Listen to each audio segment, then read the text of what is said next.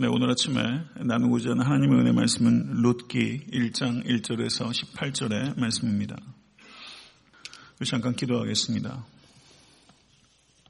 존귀하신 주님, 2016년도 고난중간 특별 새벽 기도회를 은혜 가운데 마칠 수 있도록 인도해 주신 감사합니다.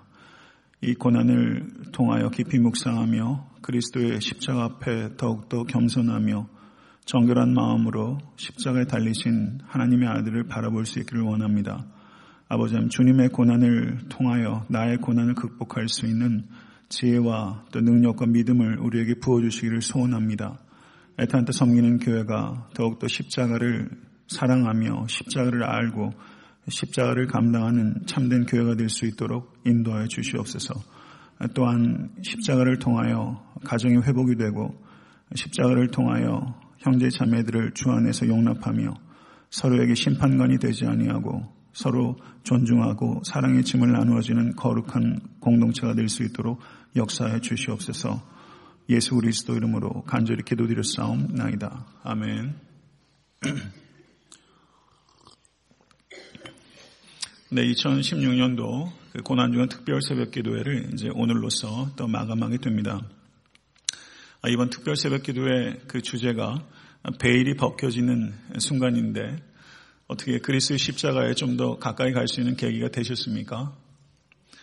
네, 제 개인적으로는 뭐 복음서에 예수께서 예루살렘에 입성하신 후에 십자가에 달리시기까지 정말 무수하게 읽었고 또 많은 설교를 했지만 또 이렇게 요일별로 다시 한번 정리해 보면서 저도 뭔가 이렇게 정돈된 그런 느낌이 있었습니다.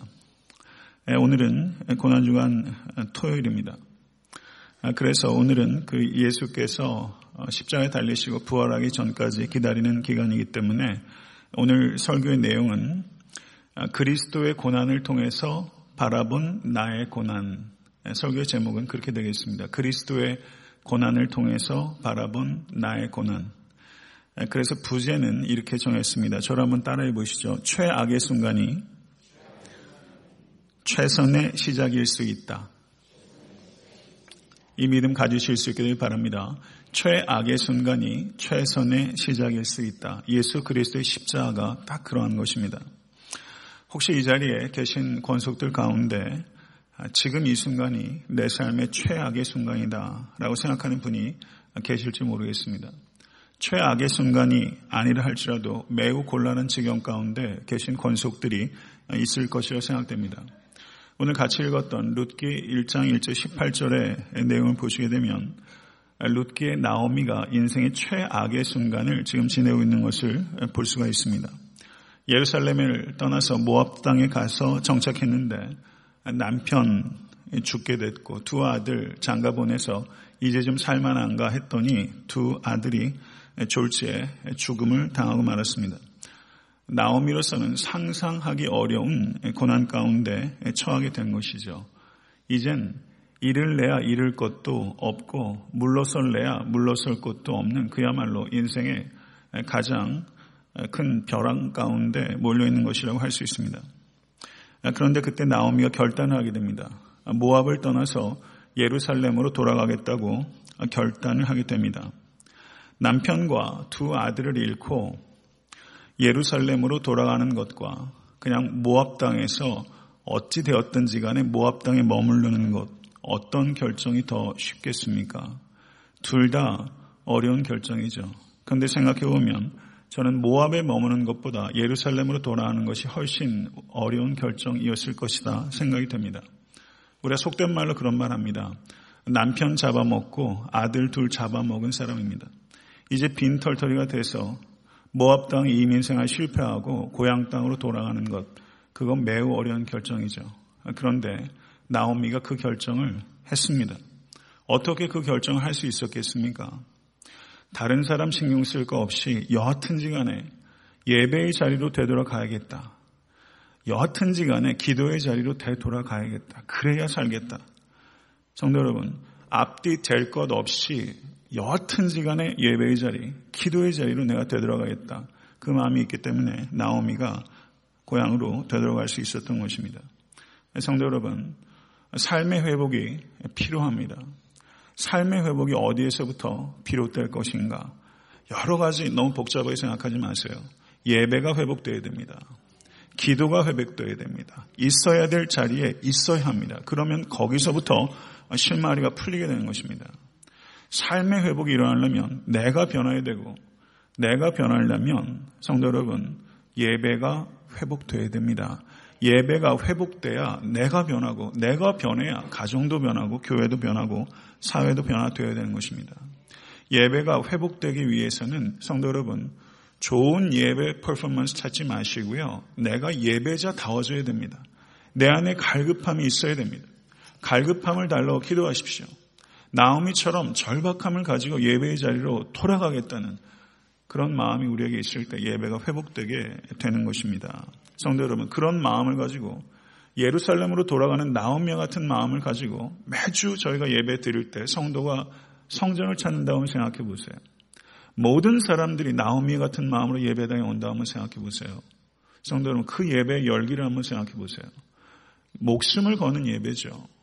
예배에 목숨을 걸 때 삶이 회복됩니다. 성도 여러분, 다른 곳에서 소망 찾지 마십시오. 성도 여러분, 신령한 예배가 무엇입니까? 신령한 예배자가 드리는 예배가 신령한 예배예요. 이것을 믿으시고 우리 각자가 신령한 예배자가 될 수 있기 위해서 힘을 다하시고 인생의 최고의 목표는 신령한 예배자가 되는 것입니다. 하나님께서 찾으시는 예배자가 되는 것이 인생의 최고의 목표예요. 성도 여러분, 예루살렘으로 가는 길에서 나오미가 두 자부에게 말해요. 나오미가 두 며느리에게 이르되 너희는 각기 너희 어머니의 집으로 돌아가라. 너희가 죽은 자들과 나를 선대한 것 같이 여호와께서 너희를 선대하시기를 원하며 여호와께서 너희에게 허락하사 각기 남편의 집에서 위로를 받게 하시기를 원하노라. 그리고 1장 13절을 보시면요. 여호와의 손이 나를 치셨으므로 나는 너희로 말미암아 더욱 마음이 아프도다. 시어머니가 이렇게 얘기를 하는 거예요. 과부 사정, 과부가 한다는 말이 딱 이 짝이죠. 새 과부예요. 나오미의 슬픔이 더 큽니까? 아니면 오르바와 룻의 슬픔이 더 큽니까? 오르바와 룻은 남편들만 잃었잖아요. 근데 나오미는요, 두 아들도 잃었잖아요. 마음의 아픔으로 따지게 되면 누구의 상실이 더 커요? 상실을 이렇게 객관적으로 수량화한다는 것은 무례한 일이에요. 그렇지만 그래도 두 아들까지 잃었잖아요. 나오미의 슬픔은 땅이 꺼지는 슬픔이죠. 그런데도 불구하고 이 나오미는요. 자기의 아픔보다 두 며느리의 아픔을 더 크게 여기는 시어머니였어요. 좋은 시어머니였어요. 그랬더니 두 며느리가 이 나오미의 이야기를 듣고서 곡을 해요. 왜 곡이 안 터지겠어요? 그랬더니 큰 며느리 오르바가 나오미에게 입을 맞추고 어렵게 발을 띄고서 모압 땅으로 가요. 그런데 룻은 끝까지 어머니 나오미를 쫓아요. 성도 여러분이라면 오르바의 선택을 하시겠어요? 룻의 선택을 하시겠어요? 어느 쪽이겠어요? 이 선택이 쉽겠어요? 오르바를 욕할 수 있습니까? 욕할 수 없어요. 만약에 여러분께서 오르바하고 룻의 친정 어머니라고 생각해, 친정 부모라 생각해 보세요. 얘야 거기 예루살렘 따라가서 무슨 꼴을 당하려고 그러느냐? 집으로 와라. 대뜸 그렇게 할 일이죠. 집으로 간다고 한들 누가 욕을 할 수 있겠어요? 오르바의 선택은요, 성도 여러분, 충분히 상식적인 선택이고 명분이 있는 선택이에요. 오르바도 나오미와 같이 울었어요. 같이 울었어요. 왜 눈물이 안 나오겠어요? 동감했어요. 그러나 나오미와 같이 동행하지는 못했어요. 동감했으나 동행하지는 못했어요. 그런데 룻은 동감했고 동행했어요. 여기에 차이가 있어요. 오르바는 잘못한 거 아닙니다. 오르바의 선택은 상식적이고 명분 있는 선택이에요. 그러나 룻의 선택은 영적 선택이에요. 여기에 큰 차이가 있어요. 우리가 상식적이고 명분 있는 선택만 그렇게 선택하는 것도 쉽지 않습니다. 근데 상식 있고 명분 있는 선택만 하다 보면 영적 선택을 못하게 되는 경우가 생기고 그 차이가 어마어마한 차이가 벌어질 수 있다는 것을 알아야 돼요. 저는 이 자리에 있는 모든 권속과 제가 상식적이고 명분 있는 선택을 할 수 있길 원합니다. 그렇지만 영적 선택을 할 수 있어야 됩니다. 그런 분별력을 가지신 여러분과 제가 될 수 있게 되 간절히 축원합니다. 고린도 전서 13장 5절을 보시면 사랑은 자기의 유익을 구하지 아니하며 라고 말합니다. 사랑의 정의를 15가지를 얘기하면서 사랑은 자기의 유익을 구치 아니하며 시어머니 나오미는 며느리를 한사코 보내려고 해요. 자기의 유익을 구치 않고 젊은 며느리 데리고 가면 도움이 되죠. 왜 안 되겠어요? 그러나 자기의 유익을 그치 않고 며느리를 한사코 보내고 룻은 한사코 시어머니를 따르겠다고 하는 거예요. 둘 다 한사코 상대방을 위해서 자기를 희생하려고 해요. 나오미하고 룻 관계가 아주 좋은 시어머니와 며느리였어요. 관계 좋았어요. 그러나 어떻습니까? 이런 과정을 통해서 루시 나는 한사코 어머니를 따르겠습니다. 라는 과정을 통해서 두 사람이 동행을 이어갔어요. 그러면 이 두 사람의 관계의 질이 그 전과 그 후가 같을 수 있습니까? 다른 거예요. 다른 거예요. 다른 거예요. 성도 여러분, 저는 이 나오미와 룻의 동행을 보면서 저와 주님과의 동행을 생각해 보게 됩니다.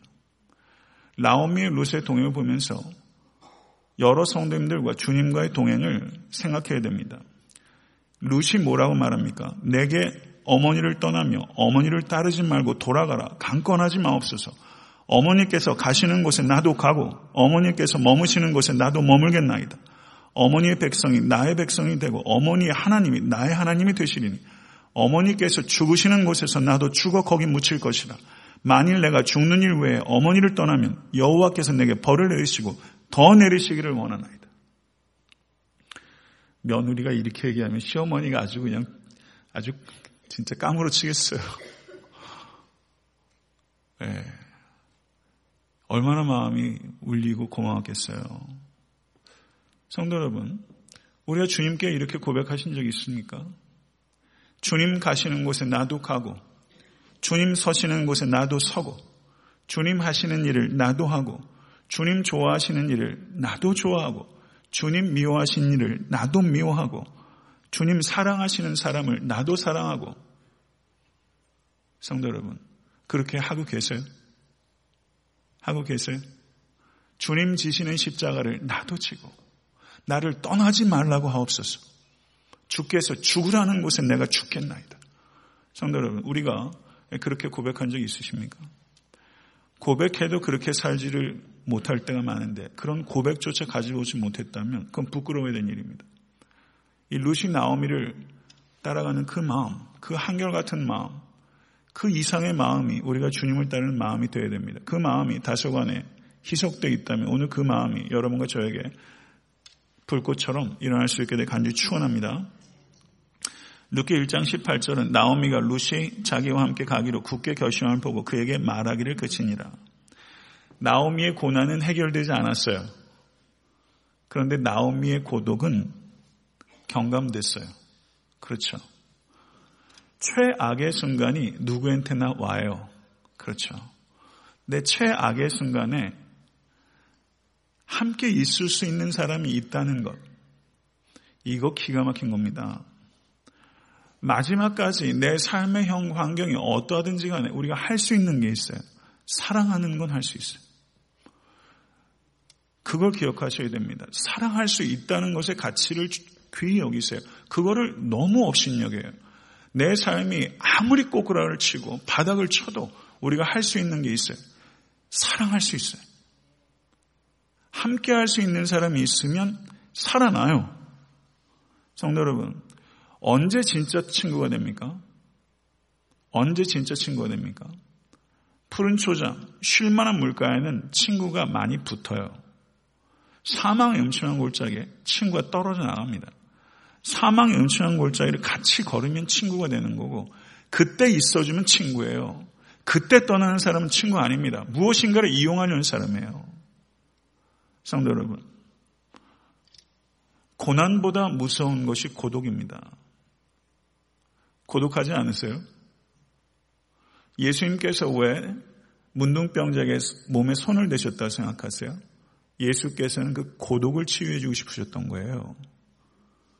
그 사람이 문둥병이나 고난의 문제만 해결하는 것이 아니라 사실상 그 사람이 격리되면서 그 사람이 가지고 있는 문제는 고독의 문제가 있었어요. 그 문제까지 예수께서 치유해 주셨어요. 문둥병자는 거기까지는 기대하지도 못했어요. 근데 예수께서 그 문제를 다뤄주셨어요. 성도 여러분, 제가 에탄트 섬기는 교회를 성도님과 같이 더불어 세워가면서 제 소원이 뭔지 아세요? 교회가 성도들의 고난을 해결해 주는 데는 힘이 부족해요. 교회가 고난을 해결해 주지는 못할 때가 많아요. 안타깝게도. 아무리 마음을 써도 고난은 해결해 주지 못할지라도 고독은 해결해 줄 수 있는 교회. 그게 제가 꿈꾸는 교회입니다. 고난은 해결해 주지 못해도 더 고독해지지는 않게 하는 공동체. 성도 여러분, 옆에 사람이 많으면 덜 고독하던가요? 옆에 사람이 있어도 해결이 안 되는 고독이 있어요. 있어요. 세상 사람들도 그거를 조병아 씨 같은 사람도 절대 고독이라고 얘기를 해요. 남편이 있어도 아내가 있어도 애새끼들이 있어도 고독이 남아요. 그런데 사람이 옆에 있어서 덜어낼 수 없는 고독이 있는가 하면 옆에 있어서 덜어줄 수 있는 고독도 있어요. 저는 에탄데 섬기는 교회 공동체가 덜어줄 수 있는 고독을 덜어주는 공동체가 될 수 있게 간절히 바랍니다. 마태복음 5장 41절에 누구든지 너로 억지로 오리를 가게 하거든 그 사람과 심리를 동행하고 동행의 가치를 귀히 여기십시오. 동행의 가치. 동행교회 이름 괜찮네. 동행의 가치를 주는 교회. 부부도요. 동행하는 거고요. 성도들도 같이 더불어 동행하는 거예요. 자원하는 마음으로 동행해 주는 교회. 그것이 제가 갖고 있는 교회에 대한 비전입니다. 인생을 살다 보면요. 흔들리지 않고 피는 꽃이 어디 있으랴. 이런 문구가 있어요. 비 맞지 않고 크는 꽃이 어디 있습니까? 비를 안 맞는 인생 어디 있어요? 비 쫄딱 맞으시잖아요. 지난 한 주간은 삶의 자리에서 비 안 맞으셨어요? 비 안 맞고 사는 인생 어디 있어요? 성도 여러분, 애타한테 섬기는 교회가 비를 안 맞게 해 주지는 못할 것입니다. 비는 맞아요. 그러나 애타한테 섬기는 교회가 성도들이 혼자 비 맞게 두지는 않을 거예요. 이게 제가 꿈꾸는 교회예요. 인생의 자락에 아무리 성실하게 노력하고 기도하고 깨어 있어도 비가 와요. 그런데 절대 혼자 비 맞게 두지 않는 교회. 완전하지는 못해도 같이 비 맞아주는 교회. 그게 제가 꿈꾸는 교회고 그게 성경적인 교회라고 믿습니다. 베들렘에 돌아온 나오미가 성읍 사람들에게 말합니다. 나를 나오미라 부르지 말고 나를 말하라 부르라. 이는 전능자가 나를 심히 기쁘게 하셨음이니라. 나오미란 이름의 뜻이 뭔지 아세요? 뭐예요? 나오미. 나의 기쁨이란 뜻이에요. 이름이 나의 기쁨이에요. 그런데 나오미의 삶이 기쁨이 있어요? 없어요? 없어요. 마라라는 이름의 뜻은 괴로움이란 뜻이에요. 그러니까 나오미가 내 이름을 나의 기쁨이라 하지 마세요. 내 인생 기쁨이 어디 있습니까? 내 인생은 괴로움이에요. 그러므로 나를 마라라고 불러 달라고 나오미가 요청해요. 그럴 법하죠. 그 이름을 나오미의 삶의 형편을 알아요. 이민 갔다 남편 잃고 두 아들 잃었어요. 사람들이 나오미, 나오미 부를 때 얼마나 힘들었겠어요. 그 이름을 부르면서 그 여인의 삶을 아는데. 그렇지 않습니까? 그래서 마라라고 부르라고 나오미가 그렇게 얘기했어요. 나오미가 자기의 삶의 현실을 어떻게 해석하냐면 여호와의 손이 나를 쳤다. 그렇게 얘기를 했어요. 여호와의 손이 나를 쳤다. 그래서 남편이 잃었고 두 자식 잡아먹었다. 이게 나오미의 판단인 거예요. 하나님의 섭리가 나오미에겐 보이지 않아요. 그것 보라고 얘기하기에는 너무 삶이 고단해요. 그렇죠. 성도 여러분, 우리가 그럴 때가 많다는 겁니다. 혹시 이 자리에 나의 이름을 나오미라 부르지 말고 말하라고 불러달라고 하는 생각을 가지고 계신 분들이 있을 수 있을 거예요. 하나님의 계획이 여러분의 삶 가운데 도무지 보이진 않아요. 그럴 때가 있을 거예요. 많은 경우에 우리가 상황을 가지고 하나님의 뜻을 판단합니다. 잘못된 겁니다. 하나님의 뜻을 가지고 여러분의 삶의 상황을 바라볼 수 있는 안목이 열려야 됩니다. 그게 영안입니다.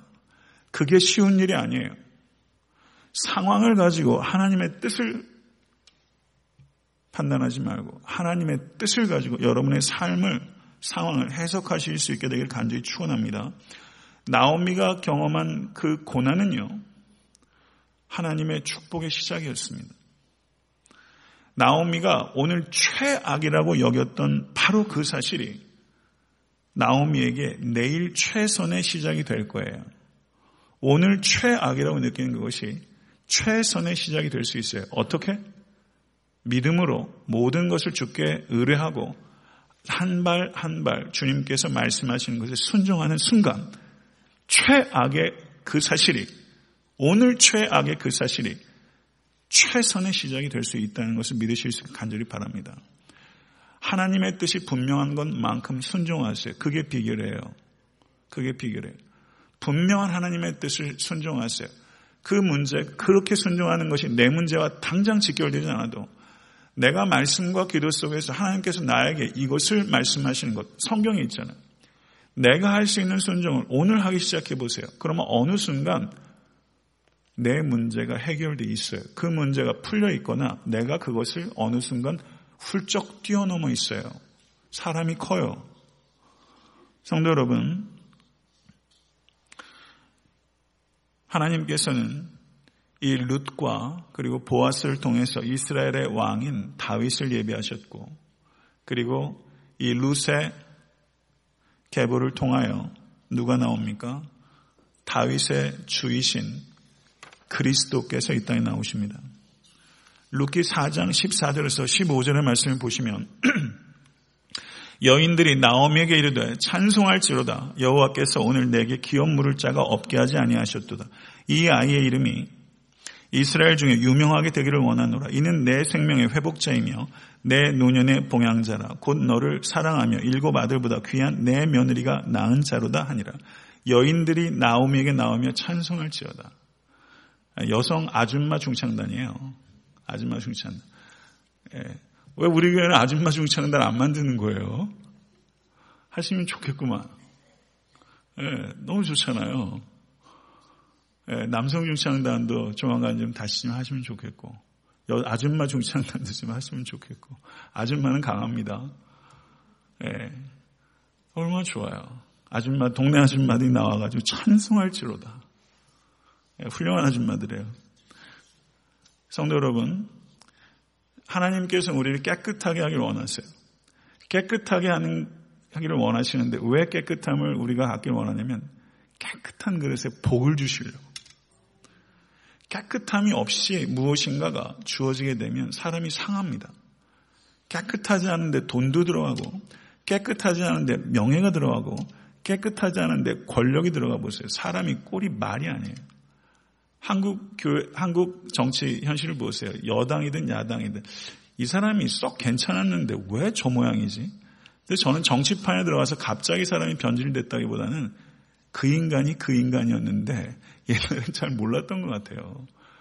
어떻게 저럴 수 있을까 싶을 정도로 그냥 뭐 눈 딱 감고 자리 하나 차지하려고 좀 부끄러움을 모르고 말이죠. 성도 여러분, 사람이 깨끗해지는데 두 가지로 깨끗해져요. 첫 번째는 말씀으로 깨끗해집니다. 두 번째는 고난으로 깨끗해져요. 말씀으로 깨끗해지지 않을 때 하나님께서 고난으로 때릴 수 있다는 걸 아셔야 돼요. 저는 성도님들이 깨끗해지길 원합니다. 그러나 고난으로 깨끗해지기보다는 말씀으로 깨끗해지셨으면 좋겠어요. 고난으로 깨끗해지는 성도 보는 게 목사 입장에서 쉽지 않습니다. 하나님 보시기에도 마찬가지일 거예요. 크게 쓰시는 사람은 고난을 통해서 하나님께 시치시죠. 그렇지만 성도 여러분, 말씀으로 부단히 깨끗해지실 수 있게 간절히 바라고요. 말씀이 있을 때 고난도 해석이 돼요. 고난을 통해서 다 성장하지 않습니다. 고난을 통해서 많은 사람들이 실족해요. 말씀이 있는 사람이 고난을 통해서 성장해요. 말씀이 없으면 고난을 통해서 성장하지 못합니다. 말씀이 있어야 고난을 뚫고 나가고 고난을 통해서 사람이 더 커져요. 성도 여러분, 깨끗해질 때 풍성한 과실이 있어요. 열매를 원하면서 깨끗해지는 것을 원치 않는다는 건 모순이에요. 만약에 성도 여러분 삶 가운데 열매가 미흡하면 깨끗함이 미흡할 수 있다는 것을 기억하시고 성도 여러분 더욱더 거룩한 지는 일에 힘쓰실 수 있기를 간절히 축원합니다. 성도 여러분 인생은 저를 한번 따라하세요. 인생은 동굴이 아니라 터널이다. 동굴과 터널의 차이는 커요. 터널은 지나가요. 고난에는 출구가 있어요. 믿으세요? 지금 터널 지나고 계신 분들 출구 있습니다. 동굴 아니에요. 삶의 문제는 가지가지입니다. 정말. 그런 대답은 언제나 하나예요. 심플해요. 예수 그리스도입니다. 예수 그리스도가 해답이에요.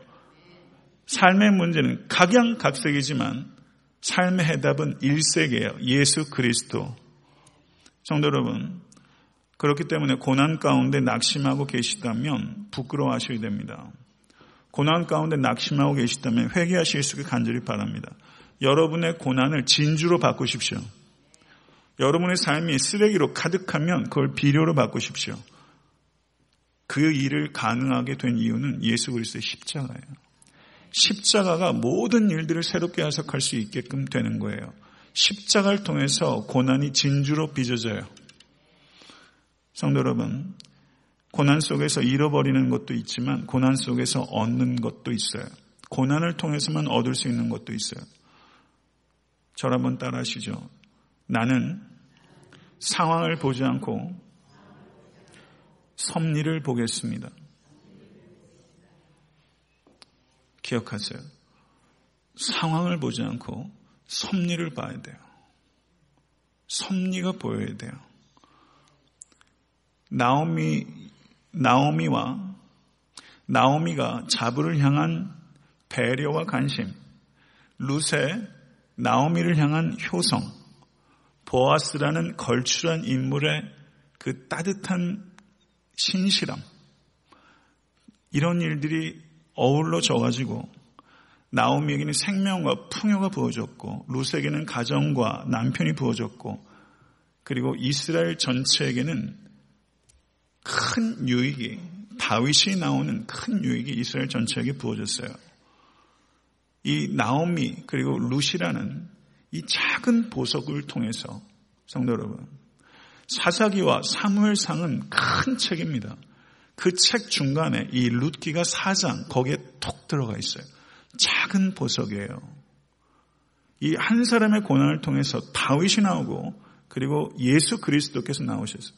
여러분이 겪고 있는 그 고난이 무엇을 만들어낼지 예단하지 마세요. 어마어마한 것들이 거기서 나올 수 있어요. 성도 여러분, 예단하지 마세요. 누가 나오미의 후손 통해서 다윗이 나올 수 있다고 사람의 상상력은 그런 상상 못합니다. 그러나 하나님의 상상력은 거기서 다윗도 나오고 그리스도도 나와요. 여러분이 지금 겪고 있는 그 문제에 집중하지 마시고 섭리를 보시고 그리고 지금 그 자리에서 여러분에게 알려진 하나님의 뜻에 순종하시면서 뚜벅뚜벅 걸어가세요. 그러면 거기에서 어떤 일이 벌어질지 몰라요. 예단하지 마세요. 하나님께 순종하십시오. 깨끗해지는 데 집중하십시오.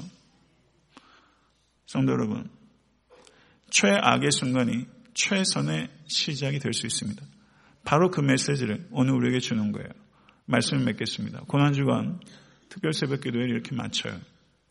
예수 그리스도께서 예루살렘에 입성하시고 월요일부터 금요일 날까지 모든 여정을 훑어보면서 그 해당 날짜에 있어서 가르침과 사역 중에서 한 가지씩을 제가 선택하고 혹은 전체적으로 개관하면서 어저께 저녁까지 예수 그리스도의 죽음까지 설교를 했고 예수 그리스도의 고통은 나의 고통을 보는 새로운 렌즈예요.